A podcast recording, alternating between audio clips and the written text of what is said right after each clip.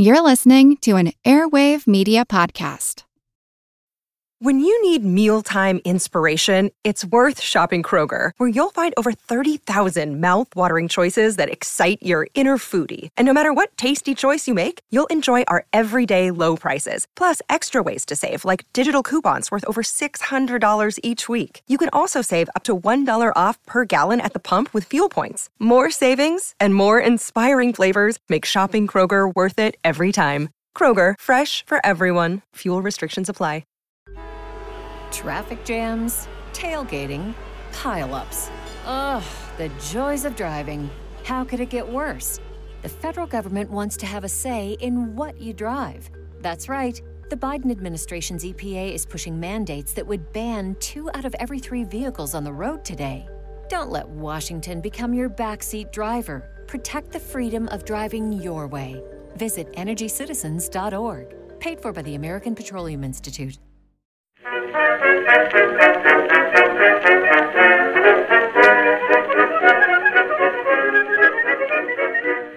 Hello, everyone, and welcome to History of the Second World War, episode 169 The Invasion of Norway, Part 7 Fight We Shall.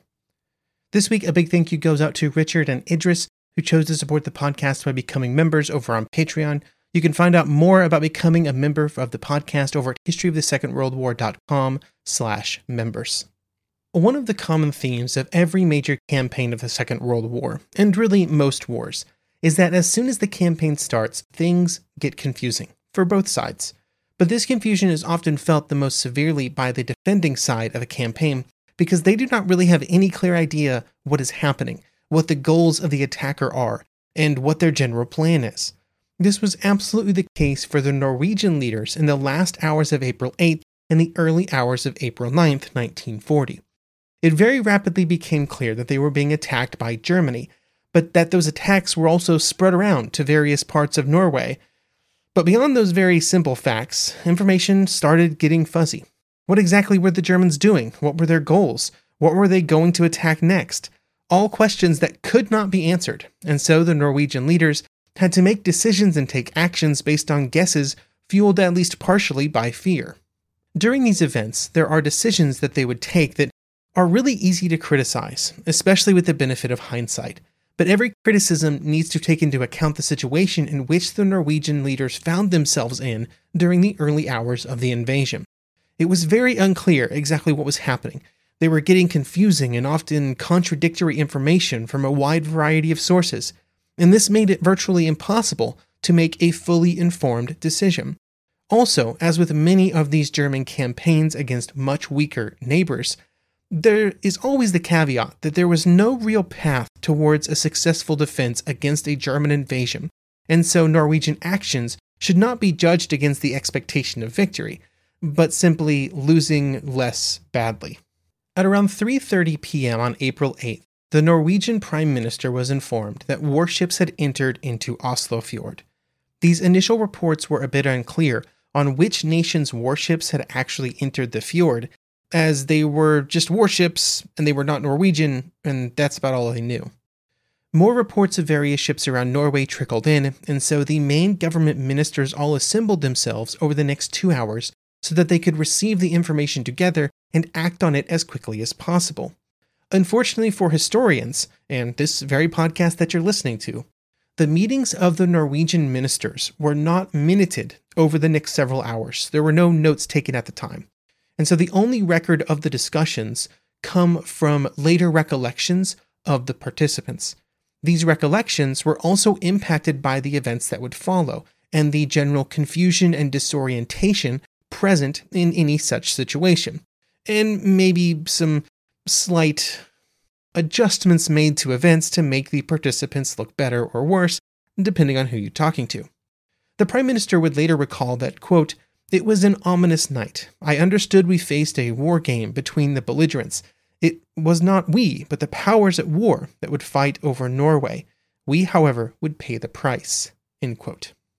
Just before 2 a.m., reports arrived that clearly German warships had entered into the waters around Bergen, and it was at this point that the king was consulted and the decision was made to begin actively reaching out to the British for assistance. Unfortunately, the British ambassador in Norway, Cecil Dormer, knew nothing of events and was in fact woken up by the Norwegian call, uh, although he acted quickly and kind of went into action and began trying to find out what was happening and contacting London and gathering more information. At around 2:20 a.m., he would send a message to London that said, quote, "Most immediate. Norwegian government stresses the need for strong and quick assistance before Germans establish firm footing on Norwegian soil. Please reply by 6 p.m. whether strong assistance can be immediately forthcoming."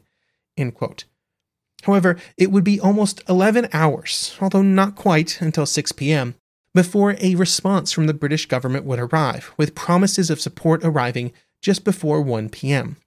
In the situation, that delay from about 2:20 a.m. until 1 p.m., uh, about 11 hours, was basically an eternity. And during that time, the German attack would develop and in many ways would be completed, and the Norwegian government would have to take decisions and actions without any clear understanding of what the British, what the French, or what anybody else would do. Here is the Norwegian Prime Minister again, kind of talking about the interactions with the British during these early hours of the invasion. Quote, a call was made to the British minister to find out if he had any information from his government, but he was asleep and knew nothing. England slept. A very reasonable step that would be expected of the Norwegian government would be to call for a general mobilization, sort of to have it ordered because the Germans, somebody, probably the Germans, were obviously attacking. And even if it was not yet exactly clear what they were doing or what their plans were, the first step would generally be mobilization. However, the story of Norwegian mobilization is remarkably complicated. In the opening hours of the crisis, there would be a communication breakdown between the military and political leaders in Norway that would add a good amount of confusion to the mobilization process. The problem started with how the mobilization orders were communicated from the defense minister to General Laake, who was in charge of mobilization. The defense minister told the general that he wanted the four brigades in southern Norway to be mobilized. Very specifically, just those four brigades. This, of course, meant that Norway would only partially mobilize the troops in Norway. The formations in northern Norway were not involved. And that's where the problem comes in. Because in a partial mobilization scenario, the mobilization would be communicated to the men that were mobilized through the mail by the mailing out of mobilization cards. Eventually, more troops would be added to the mobilization order, but the method of notification never changed.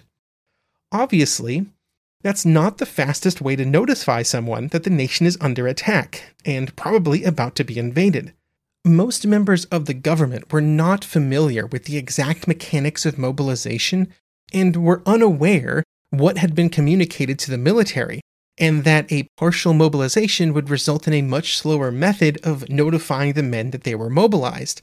And this resulted in a situation where most members of the civilian government did not think that they needed to give a general and immediate mobilization order because they believed that it had already happened. In later investigations into this mobilization situation, there were claims on both the civilian and military sides that they did not want to change the process because it would have caused too much confusion after it started rolling. But it's difficult to see how it would have caused more confusion than what actually occurred. Most of the government thought that they had ordered a full and immediate mobilization. The military was trying to resist an invasion without the troops and resources it needed because a full and immediate mobilization had not been ordered. And among the populace, they kind of just decided to take matters into their own hands. Over the course of April 9th and 10th, as news of events began to filter out all over Norway, reservists just started showing up to their mobilization centers. They knew their nation was under attack, and that when that happened, they would be mobilized into the military. But then they weren't. And of course, while all of this was happening, the Germans were rapidly consolidating their invasion zones and moving out of sort of the time of greatest danger, which was right after the landings had been completed. As the night hours ticked by, the Norwegian political leaders were still gathered together to work through and react to information as it arrived. Then at 4:30 a.m., the German ambassador Kurt Brauer arrived to speak with the Norwegian foreign minister Koht. When the meeting began, Brauer handed over a 19-page memorandum, which was Germany's official justification for its attack, invasion, and planned occupation of Norway. The most important reason was that Germany felt that it had to occupy parts of Norway because the British were about to do the same thing. And so it was essential for Germany's ability to defend itself that Norway was denied to its enemies. It also contained information about what Germany planned to do after the invasion, with clear words that if Norway resisted, then that resistance would be destroyed by the German military.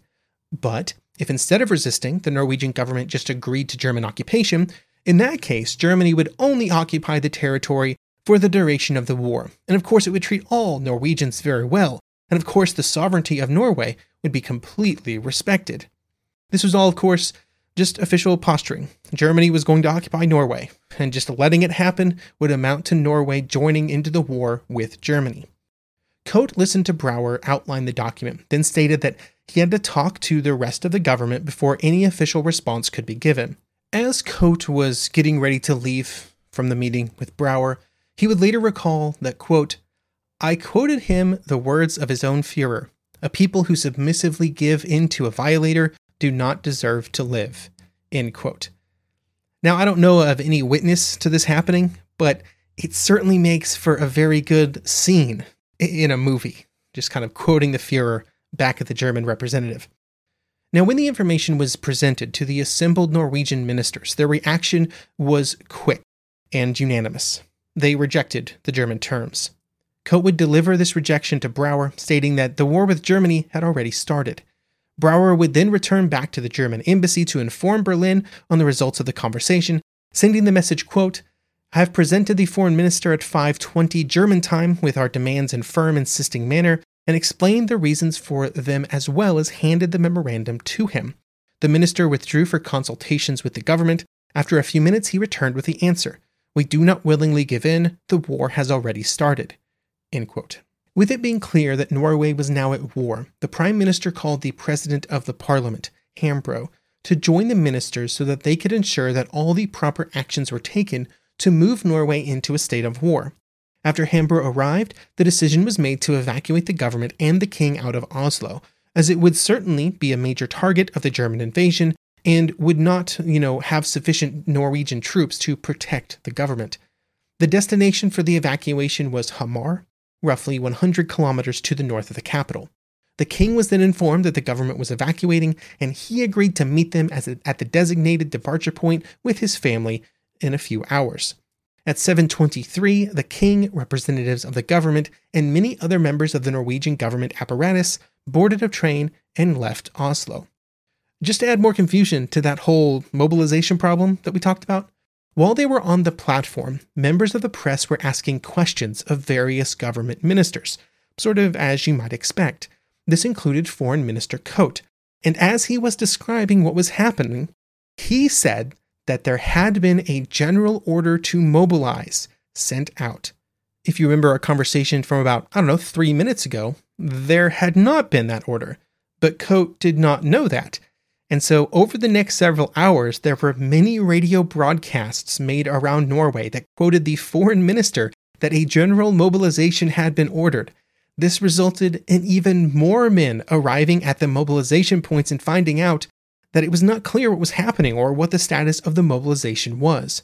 While this confusion was happening and while the government was evacuating, there were actually a shockingly small number of German troops on the ground in southern Norway. There were serious German troop concentrations already ashore at places like Bergen, Trondheim, and Narvik, but elsewhere, the invasion forces had experienced delays. In the areas around Oslo, the only troops that were present were those that had been at Fornebu, where there were only about 500 German troops at 6 a.m. They had very few heavy weapons, they had very few supplies, and they were at their weakest point of the entire invasion. If the Norwegian military had been more prepared for the invasion, they probably could have launched a successful counterattack at this moment. But of course, that judgment is heavily flavored with hindsight. It was quite unclear to the Norwegian leaders, either political or military, exactly where German troops were or what their strength was. And they did not know that the staunch defense of Oscarsborg that we talked about last episode and its surrounding fortifications had so greatly derailed the German invasion of Oslo.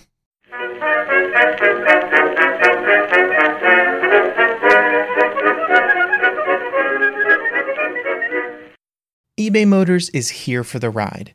Remember when you first saw the potential? And then through some elbow grease, fresh installs, and a whole lot of love, you transformed 100,000 miles and a body full of rust into a drive that's all your own?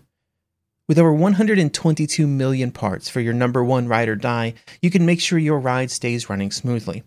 Brake kits, LED headlights, exhaust kits, turbochargers, bumpers, whatever your baby needs, eBay Motors has it.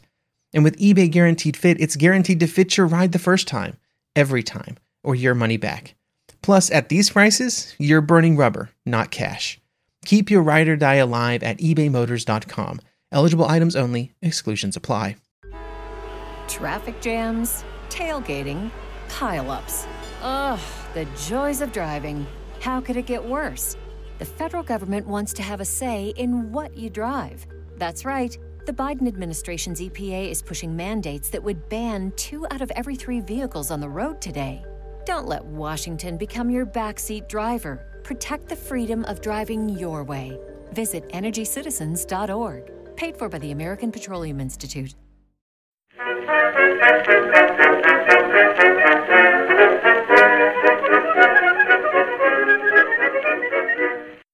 Before moving on to the discussions that occurred at Hamar and the decisions made by the Norwegian political and military leaders on April 10th, we need to talk about a person that I have not yet mentioned Vidkun Quisling.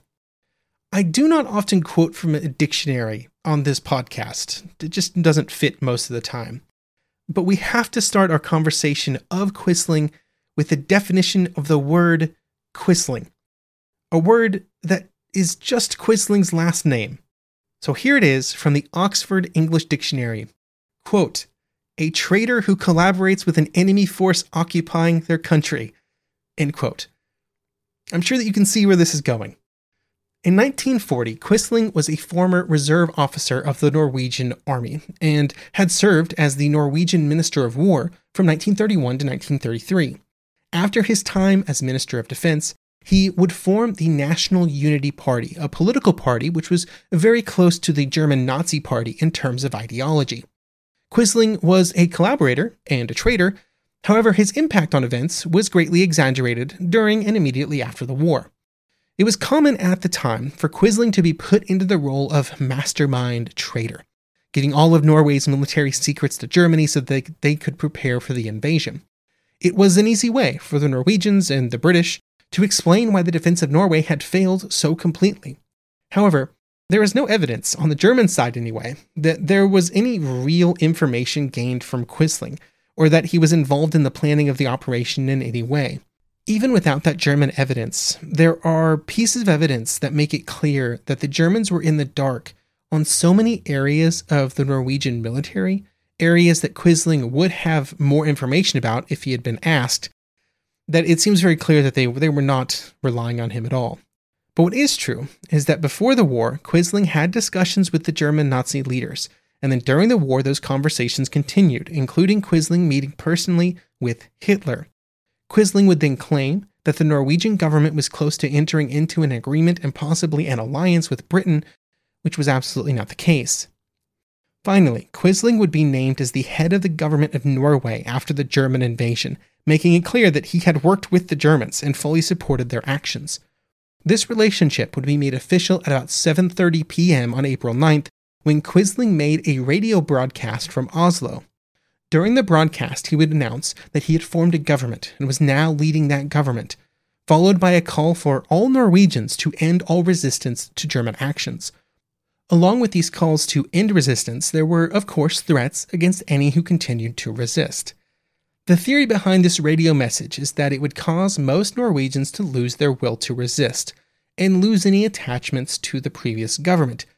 This is not what happened, and instead its main impact was to harden the resolve of many Norwegians and to remove any real possibility of negotiations. This was important because the possibility of a negotiated settlement had not ended when Brauer's original memorandum had been rejected. The Norwegian government reconvened at Hamar at around 6:30 p.m. on April 9th about an hour before Quisling's broadcast.